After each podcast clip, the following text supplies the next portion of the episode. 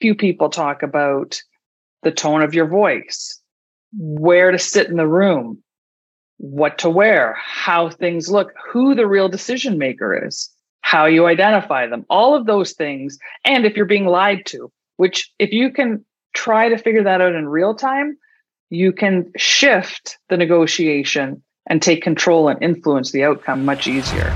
Welcome to the Picture of Wealth, a podcast all about living more of your life now, yet being responsible for your future. Lifestyle experimenter, wealth scientist, and financial coach Dustin Service shares life hacks, wealth tips, and interviews successful entrepreneurs on how they're thriving in happiness, purpose, and prosperity. You are in for a real treat today. I had a, a vision of what this podcast would look like with Pamela Barnum. Now, she's an expert in communication, reading body language, creating trust, but cut through all the corporate blah, blah, blah. She's actually a retired undercover police officer, then turned lawyer, and now turned professional speaker. And she shares the story on how, or she shares multiple stories on how she is able to, you're back in the day, get into these undercover positions, create trust with people, exude confidence and then how to read people and how to read situations. I brought up a, an interesting point today of the world is changing at a very fast pace, and we have to be able to read situations. And I'm talking about the economy, I'm talking about our businesses, I'm talking about with our children. There's many different places we have to adapt. Life is not, you know, I hear the term all the time from clients. This is unprecedented times. It is always unprecedented times. It always has been. This is no different. The world constantly evolves, shifts, moves. And Pamela takes us through stories and through great tools and tricks on how we can be better. And I tie it back to wealth and wealth with our spouse. How can we communicate better with our spouse around wealth? We get into uh, the gangsters' uh, financial plan and how gangsters manage their money and what, what the best strategy is there that she's seen. And, and that's kind of interesting. So I can't wait to share this episode with you, Pamela Barnum. All right, Pamela, I am excited for this uh, podcast. I know we had to put it off for a week, and uh, travel has been uh, a, a, topic for everybody uh, out there in the entrepreneur travelers world. But super excited for today. Thanks a lot for being on the show today. Well, thanks for inviting me, and I'm looking forward to it too. And you're right, we probably could do a whole separate podcast on the trials and tribulations of travel right now. Oh yeah, well for sure. Reading people is a thing that you are an expert at. So reading people and you know how we can use your techniques to live a wealthier life is, is what we're talking about today. And first i've always loved uh, you know the adage i would rather be more interesting at the party than the richest person at the party. So warm us up with your interesting journey to how we're going to get to reading people well, it started, you know, really unexpectedly because I dove into uh, a business world that most people don't get to experience, and that's the business world of illegal drugs. And I worked undercover as a drug enforcement officer for, you know, a decade. And when I say undercover, I don't mean, you know, I just wore jeans and a t-shirt and did some buy and bust. I lived for months at a time with a different name, a different identity, all over the place. And it was great. You learn a lot about people doing that because their guard is down because you're one of them, but you're also dealing with people who are incredibly dangerous, volatile. Um, you know, oftentimes there's issues around addiction and mental health, and all of those types of things really make you very vigilant about identifying what's happening around you and um, so that that's how I got my experience getting to you know the topic we're going to talk about. But one of the interesting cocktail party stories, and I think this is why I became a speaker because people started asking questions. You know, uh, you get asked all the time, "How'd you meet your partner?" or "What did you used to do?" etc. So I actually met my husband working undercover. And he wasn't a drug dealer or a biker or anything. He was another undercover officer, but we had to be in what we call our government prearranged marriage. We had never met before. I didn't know this guy. He lived on, you know, seven hours from where I lived, and we had never crossed paths before. I guess it was inevitable because I was the only woman in a unit of 92 specialized officers. So I, I definitely moved around a lot more. And we were partnered to be a couple.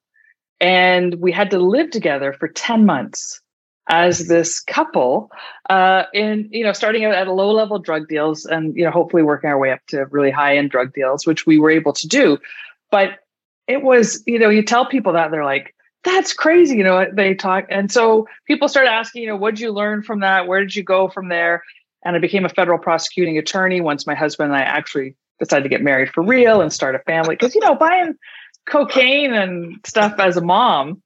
Is, it's not, not cool. It's, it's not a, it's not a, you know you can't talk to the other moms at the soccer field about it that's for sure. So there's it's tough and you're out of town all the time and as a new mom that wasn't doable.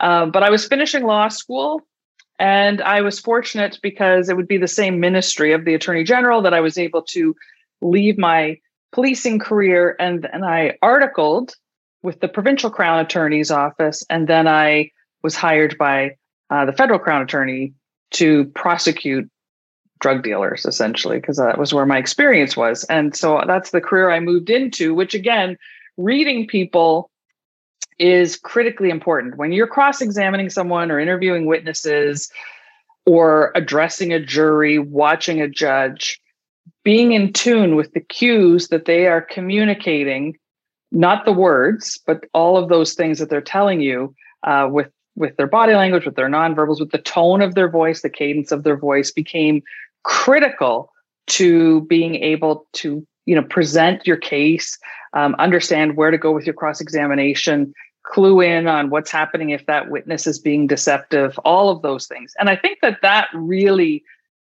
is something that is an important skill in the business world that we spend almost no time talking about. You know i'm um, doing sessions now on negotiation for corporate entities and organizations and the org the negotiation skills that people talk about are usually you know the numbers where to start. There's that 65 20 10 5 rule and all of those different things. But very few people talk about the tone of your voice where to sit in the room what to wear how things look who the real decision maker is how you identify them all of those things. And if you're being lied to which if you can try to figure that out in real time, you can shift the negotiation and take control and influence the outcome much easier.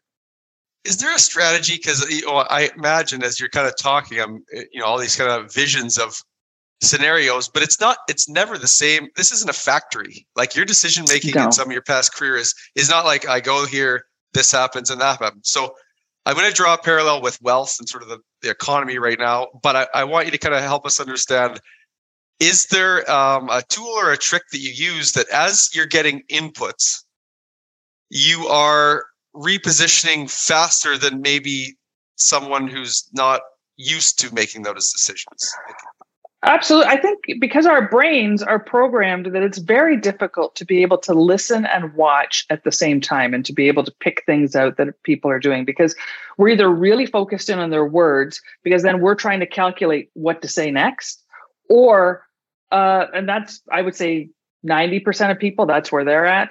And then there are people who have really practiced, taken a lot, and excel, and I would say uh, really score highly in emotional intelligence that are able to look and listen at the same time and to be able to almost process things and bifurcate the information that's coming in. Because if we're only focused on the words, when they're not telling us the truth or they're exaggerating something, we're not going to be able to identify that. So we really need to be able to look and listen. And it is a skill that can be learned and you have to practice, um, which is why, you know, when you, I don't know how many of your listeners have been interviewed by the police before, either as a witness or as an accused. But if it's a very serious situation, there will likely be, if there's only one officer in the room, there's another one watching on the video. Or there could be two in the room. It just depends on the dynamics and what the situation is. But that is because we're we've got one who's really listening and one who's really watching. And that that's how important it is because you just get so much information. Then if you can mesh those things together, you really come out with a much more accurate picture of what's happening. And I think that that's something that you can apply to uh, when you're in your business or looking to increase wealth. Well, I think that for a lot of the listeners there who are business owners or salespeople who are, you know, striving and, and, driving for you know different things, they're dealing with people all the time. So they're either working with clients and, and, and selling, or they're a buyer uh, of something mm-hmm. to get into their business. So you know, there's there's a sales angle there. The parallel that I draw is right now in the economy, lots of people they you know watch the news, they take in information, and it's similar to reading a person where you're if you're you know cognitive bias is a real thing. You sort of yes. I don't know if you've studied that. I'm sure you have, but mm-hmm. it's it's the frame of you've got a, a, a bias on something, so you believe something, and you kind of don't see other things that cross out your belief. You only see things that that. So right now, there's there's pessimism in the markets. Uh, there's nervousness over warfare. There, you know, there's always something going on. Mm-hmm. If you're a big media watcher, that can really affect your mental health and your happiness. So, is there any like how do you apply what you've learned in the past to your own picture in staying focused? Or back then, how did you sift the negativity or the stuff that you were around or did you just immerse into it? I, am quite fascinated by that. Yeah, you know, I think if I were to look at the early days, I probably immersed more in it because when you're new um, in that type of career, clearly uh, your personal safety, the safety of those around you is paramount. It always is. But you're so focused on that that you, you know, it can be overwhelming when you start allowing all of the negatives. You know, police officer injured or killed, um, you know, drug overdoses happening, uh, you know, sex assault very high in the drug underworld, et cetera. So you, you, all of those messages are coming into your brain, and you start look, you know, you start looking for those things. Right. And as you mature and have more experience and gain more confidence, you're able to try. You never push that out completely because it is life or death in cases. So you are always more vigilant, but you don't let that impact you quite as much. So, for example, at the end of a or getting close to the end of a, a lengthy project, I think, you know, nine ten months, um, I had to meet up with a new drug dealer uh, who had taken over from one that I had dealt with in the past. And I didn't know this person. So, you know, it's there's a bunch of unknowns going in. So I don't know um, if he's aren't, I only know his first name. So our investigators can't even do a background check. I just know his first name. I don't have a description. I have to go to this new location. I have to go into this old house, walk up a couple of flights of stairs. I'm locked in a room with him and with his guard, some dogs and things. So there's a lot of things happening, but you have to stay confident and exude that confidence so that you can calm them down, stay calm. Because if you go in you know, just afraid. First of all, they sense, we all sense fear in others. It's clear. We sense joy in others, fear, uh, hesitation, concern, anger, all of those things. Even if they say they're happy, everything's going fine. As human beings, we intuitively know. But so often, because we think we need to be polite or you know we're worried about a situation, we ignore and and press down all of those gut feelings. But what I am trained to do is to allow them and then sift them and use them to my advantage. So to turn that fear into confidence, to turn uh, to take bigger risks that are calculated and be able to, you know, move forward and progress up the chain of the project. Now that particular deal worked out well, but I remember feeling the sweat dripping down my back because I was so nervous. I was by myself. I didn't have a wire um, in Canada, you know, clearly uh, there's a whole different situation around guns, but they're still very alive and well in the drug world and in the criminal world. So it was really frightening, but I learned a lot. And that reason that one sticks out in my mind so much is because when I heard the deadbolt click and the chain slide across the door, and there's me and three guys in a room, and my cover team is two blocks away in a van and they can't hear me. They just know that I, you know, I should be in and out within five minutes. And if I'm not, there could be cause for concern. They probably evaluate and then eventually come. But a lot can happen to you, yeah. you know, five or seven minutes. So I tried to, and that sticks out in my mind because it was the first time I had been locked up like that. And I remember just you know, trying to stand tall. And I think in my brain, reminding myself of all the drug deals I'd already done that had gone well and yeah. that everything was going to be fine. This was going to work out. We had negotiated a price. We had negotiated what the product was supposed to be. And fortunately, everything went well. And the person that I was meeting with actually ended up going into witness protection later because he had information on people that, you know, we were even more interested in. And so we put him in witness protection. And I remember interviewing him afterward and asking him, you know, why did you lock me in the apartment that night? What was up with that? And he said, I didn't know who you brought. I thought there could have been a couple guys on the stairs that were going to rip me off. Right. So, you know, you you don't know what the other person is thinking either. And that's because we're playing all of these worst case scenarios in our brain of things that can happen that can sometimes blind us to what's really going on. And so after that, I really started paying more attention. Are they nervous? Are they afraid? You know, what did I bring into the room with me in my attitude, in my presentation that is now impacting them to respond a certain way? And I think that, you know, we really need to think about that.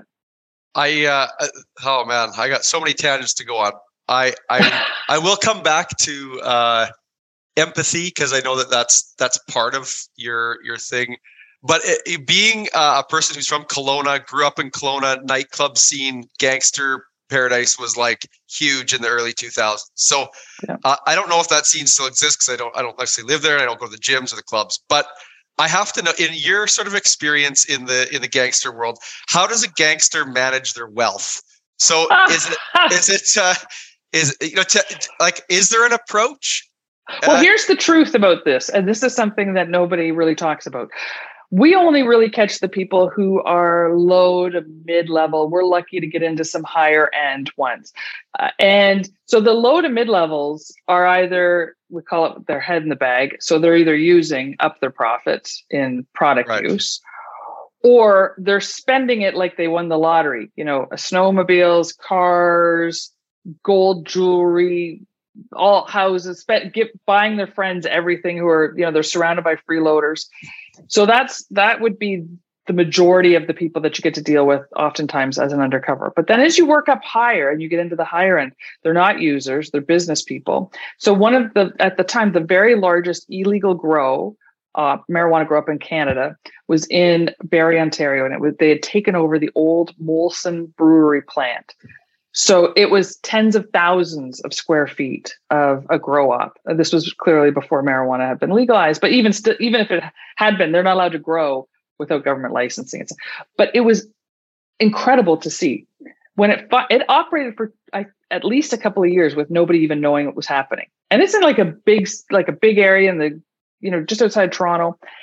And so finally, when the search warrants happen and everything goes in, I was actually pregnant at the time, so I was assigned as a um, what we call, uh, you know, the exhibits officer. So I would, you know, catalog is a glorified secretary, uh, police officer, essentially, okay. which I hated every minute of. But you know, I'm pregnant, so what am I going to do? Right. So I go in and do this tour of this place, and it was unbelievable. They had um, sheets hanging on the wall with uh, schedules, and if the people who were so they had lines for like you know the uh, pl- planting the plants the different stages of the plants had different uh, groups of people working on them. The people who were cutting the plants drying the plants packaging the product all of that had different stations within this factory. It was literally a marijuana factory. And they kept time they had a time card and if they worked more than 40 hours they got paid overtime and they were they were bussed in in like blacked out vans where they went into the factory. They didn't know where it was because they didn't want any of these people to rat them out essentially, right? So right. like they're bring they're hiring people and paying them paychecks. There were dormitories for women, dormitories for men, uh, a gym, uh, a TV room, pool tables for all the because once you went in there for the week, you stayed. Right. And then they would bust you out and the next shift would come in. But the interesting thing and the reason I'm, you know, telling this story is because the people who were in charge owned, you know, huge multi uh, apartment buildings and condos. And you know they were located throughout the united states of america and canada. They owned dealerships. Like these were business people who had invested into this tax-free illegal grow op which was producing millions in tax-free product.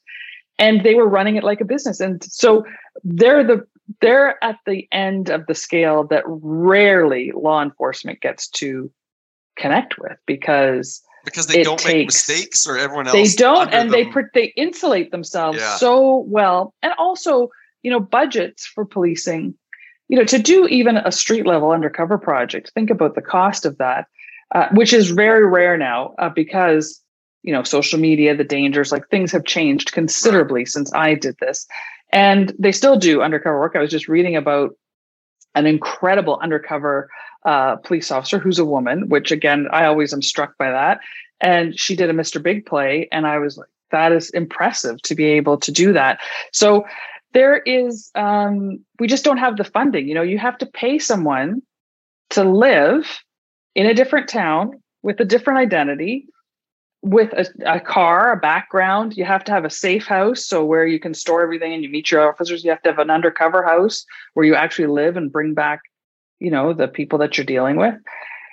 It's it's costly, and then you have four or five other officers who are investigating, providing cover for the undercover officer. We're always working, you know, every single weekend till three, four o'clock in the morning, and it's you know, there's a lot of overtime, so it's a very intensive, challenging uh, project to put together, and it's millions of dollars to be able so to do a, that. Uh, you know, it's share what you can, but as a as a taxpayer, uh, that's it is an interesting thing. It's like how much that I guess you can't break the law, so there's order that needs to be kept. So I'm paying to have order be kept so it doesn't run awry. But what is the payoff? Like, what's the government's payoff to that? Uh, well, you know,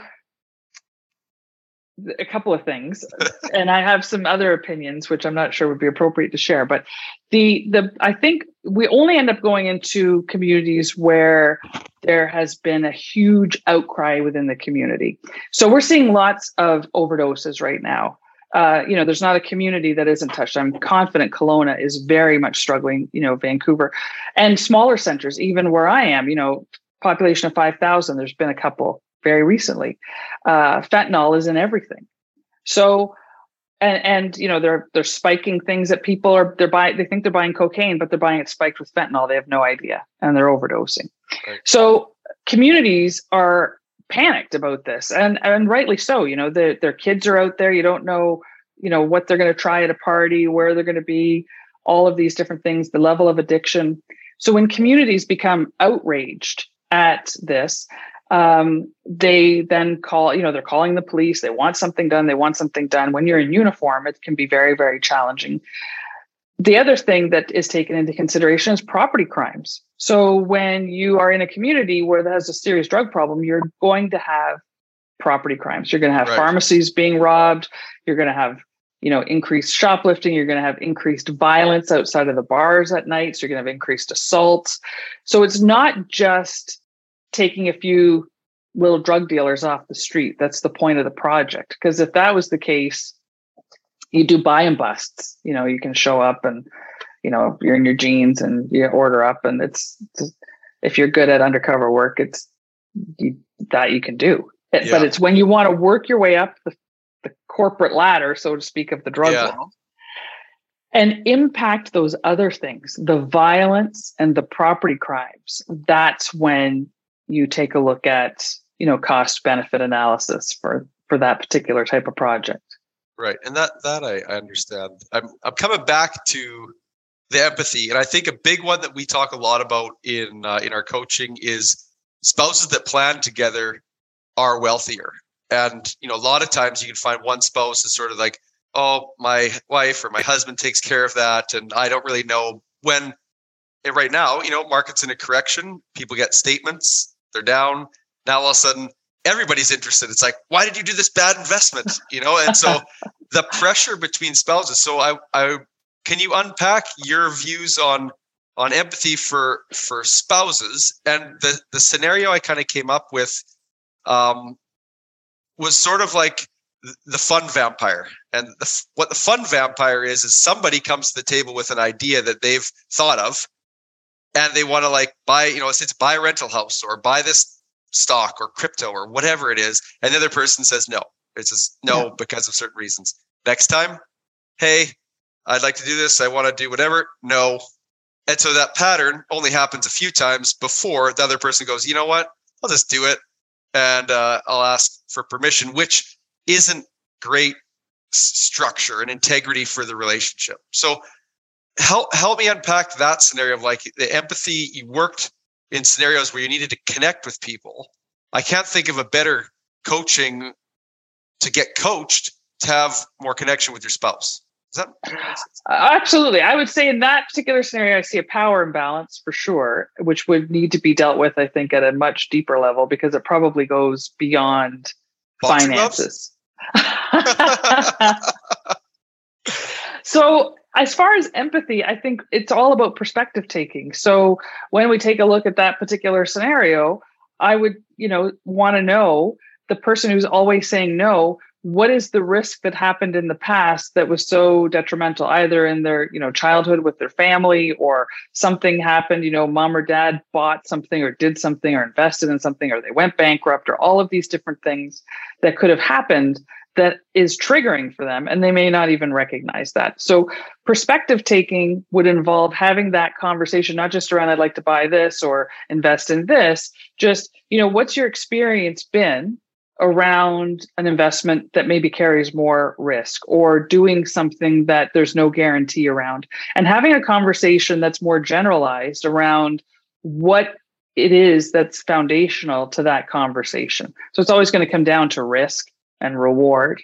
And there's never guarantees in the financial world, you know, unless you're Nancy Pelosi and you know what's going to happen in advance, but, um, or someone like that. So the rest of us, you know, the plebs, uh, in the world. We we have to figure that stuff out based on the information that we have, but we also have to be very cognizant of what has happened in the past with our per with the person we're involved with that's you know responsible for helping make these decisions that is going to lead them to be one way or the other. Like when i take a look at my husband and i he's much more um, into risk than i am. I'm more risk averse. Now we're both risk takers without a doubt. Mm-hmm. You know, I wanted to get over my fear of heights, so I jumped out of an airplane. Like there are things that I will do, but money is always a very different thing to talk about. like I'll jump out of a moving car, I'll deal with drug dealers, I'll do these types of things. But money, I'm very much more an in the box kind of person. And my husband is much more he's willing to take risks and do things and learn from those and then do it all over again and you know he has a very much an abundance mindset around that right oh if we lose something well we learn a lesson we get it all back you know and yeah.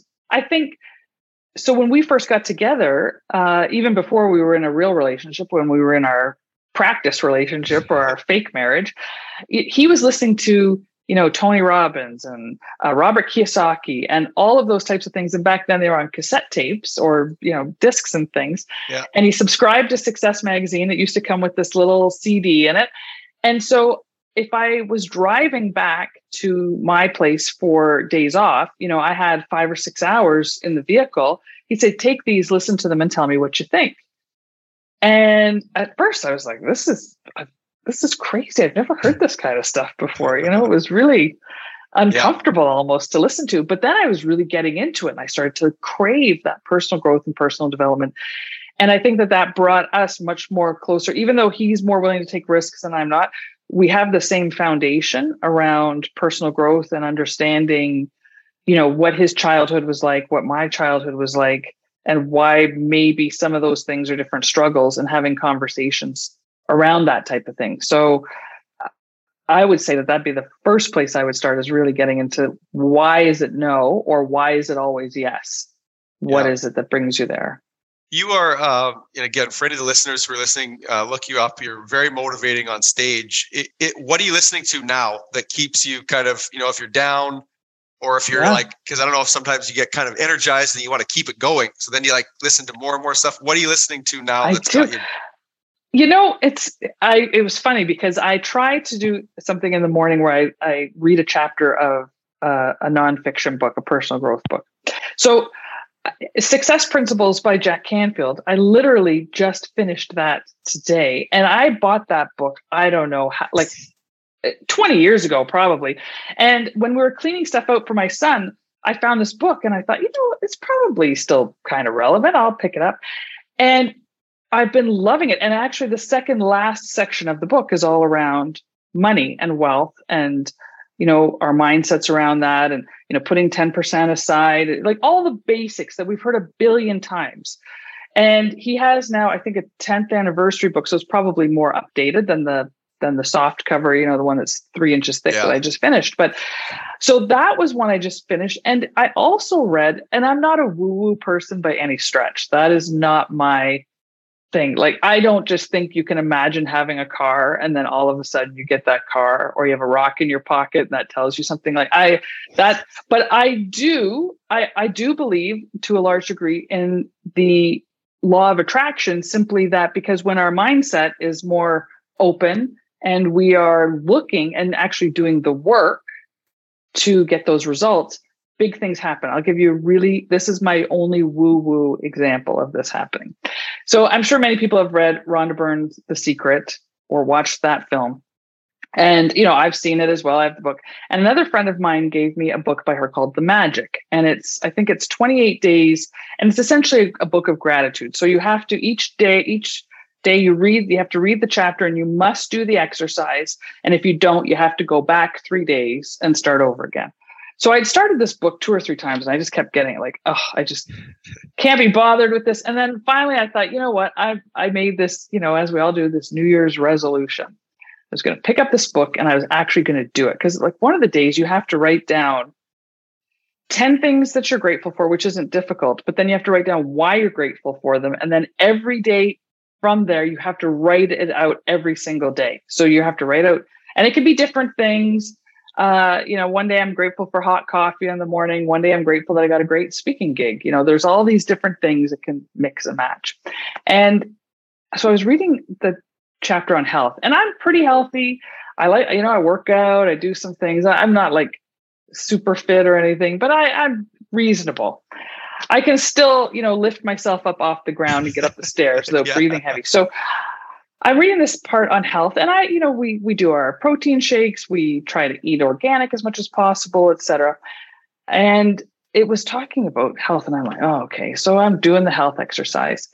Well, that day, I got my highest paid speaking gig for a hospital association um, on that particular day, and now I'm drawing the connection. Other people may not have drawn the connection because, you know, it was talking, but I thought health, I'm putting it out there. I'm doing all this. I'm grateful for all the things. I've been writing down the things I'm grateful for. And then all of a sudden, and then literally that week, I got four more paid bookings for, you know, really decent fees, which I thought were beyond my capability. And my husband said, Don't stop reading that book. Keep reading that book. yeah. yeah.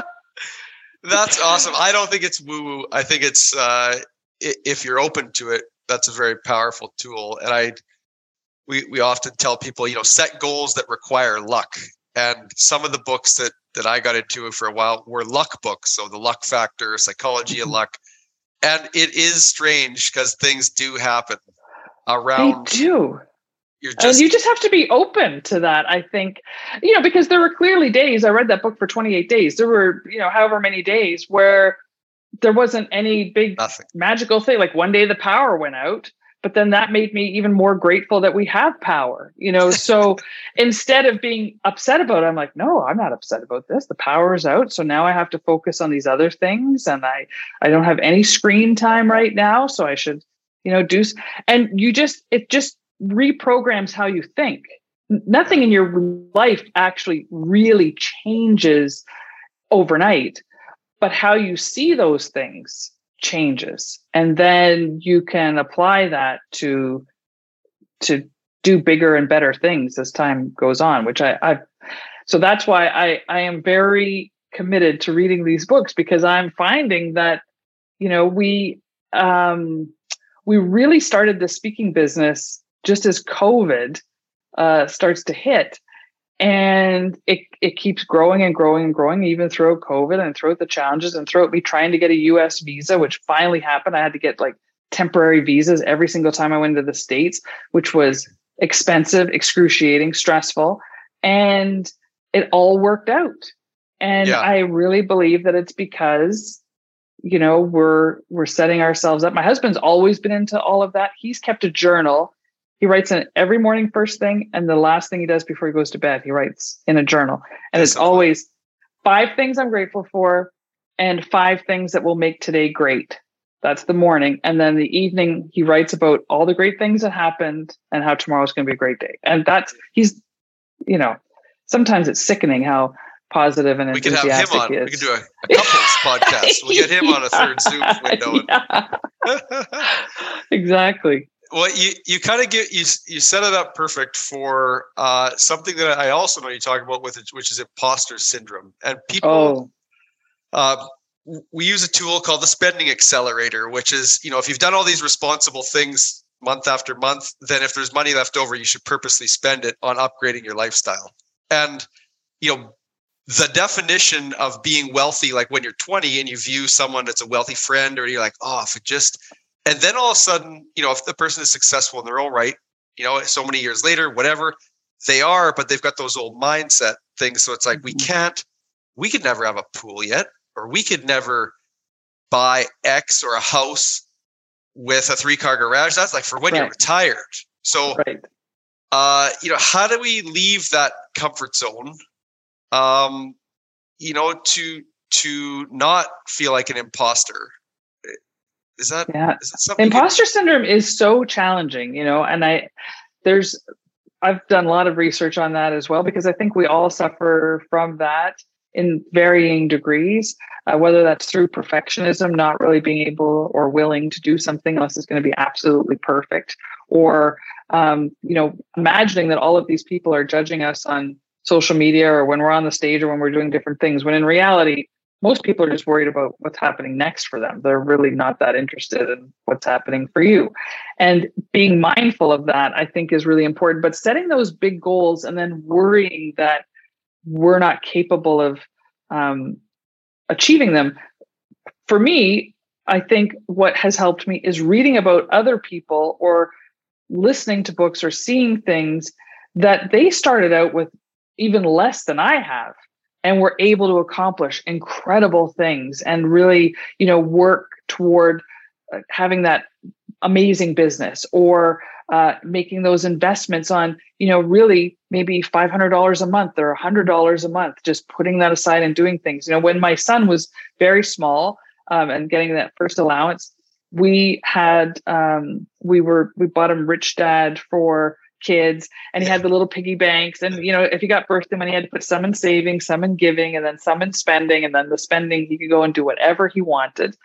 And when he was um i think he was about 10 he wanted to get one of those remote control cars uh, that are really fast. I think they were like $400 or something and he had saved all of this money up. And we have a financial planner that we deal with and we do calls with and figure out what's happening. So we said to Caleb, okay, we'll put a business plan together and talk to JF and see, you know, what what he says. So Caleb puts this plan and he gets on a Zoom call and Jeff's like, okay, Caleb, if you take that $400 and you invest it and it gets this amount of return, by the time you're your dad's age, you could actually buy like a real Camaro or a real Mustang or something and if you invest it only to you know half your dad's age then you'd be able to like get this this motorcycle or do different things. And you could you know you can build your money. And caleb was convinced he really wanted this thing. So he ends up buying it. And then you know two months later it's broken he has to pay to get it fixed. And all these different things are happening. And to this day now he's 18 he's like ah oh, should have never bought that. It's a waste of money. It's a waste of money. And now he invests like all almost all, all of his money that he makes in the summers he puts it all away he has meetings with jf and then jf said okay how much do you want to take out to invest on your own? And caleb you know when he was younger i think he bought like disney and a tesla stock and a couple of different things. And then he saw them grow and dip and grow and dip. And he loves that kind of stuff but that's my husband and i did not have that kind of like um upbringing. That's you know so far removed from how we understood the world when we were his age, which I think is why it's so important to us now that we never talk about um, not enough or struggle or scarcity. That it's all about you know you don't have everything, but you can you can really be in control of a lot of this and investing now before you're in your 50s like we are and doing all of those things like just the exponential growth of what that looks like. I think helping our kids understand that is probably next to love is probably the best parenting thing, in my opinion, you can possibly do for your kids. Set them up for that kind of success. Do you think that they should introduce some sort of finance program more at even oh, elementary school? Thousand percent kindergarten. You could yeah. introduce that. Absolutely. We bought. Uh, have you ever played um, the Rat Race game uh, by Kiyosaki? Um, it's like oh. Monopoly, but it's like on steroids yeah. essentially. It's got the mouse trap. It's like comes down. Yes. No, yeah. No, it's got it's a board, and you had your whole purpose is to get out of the rat race, and you draw a card, and you're either a lawyer, a plumber, or whatever, and it gives you your salary, how many kids you have, how much you have to pay each month. And so then you go around the board and you either land on taxes or you land on an investment opportunity and you do all of these things. And really, what it drives home is it's called cash flow. Yes, yes. Okay.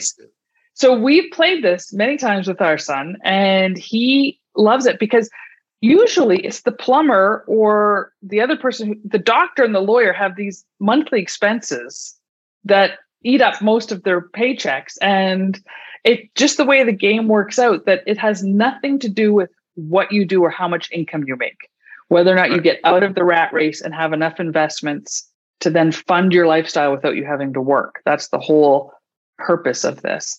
Right. And, you know, clearly it's a game and it's a board game, but those principles, if you pay attention, are really driven home in a fun, easy way. So even to have a game at school like that, or to explain, you know, if you're five and you like six or eight and you get $10 for your birthday or $20 for your birthday and you only spend, you know, 10 of that, you take the other 10 what that would look like, how much money. But I think we're in such a society now where everything is instant gratification that it's yeah.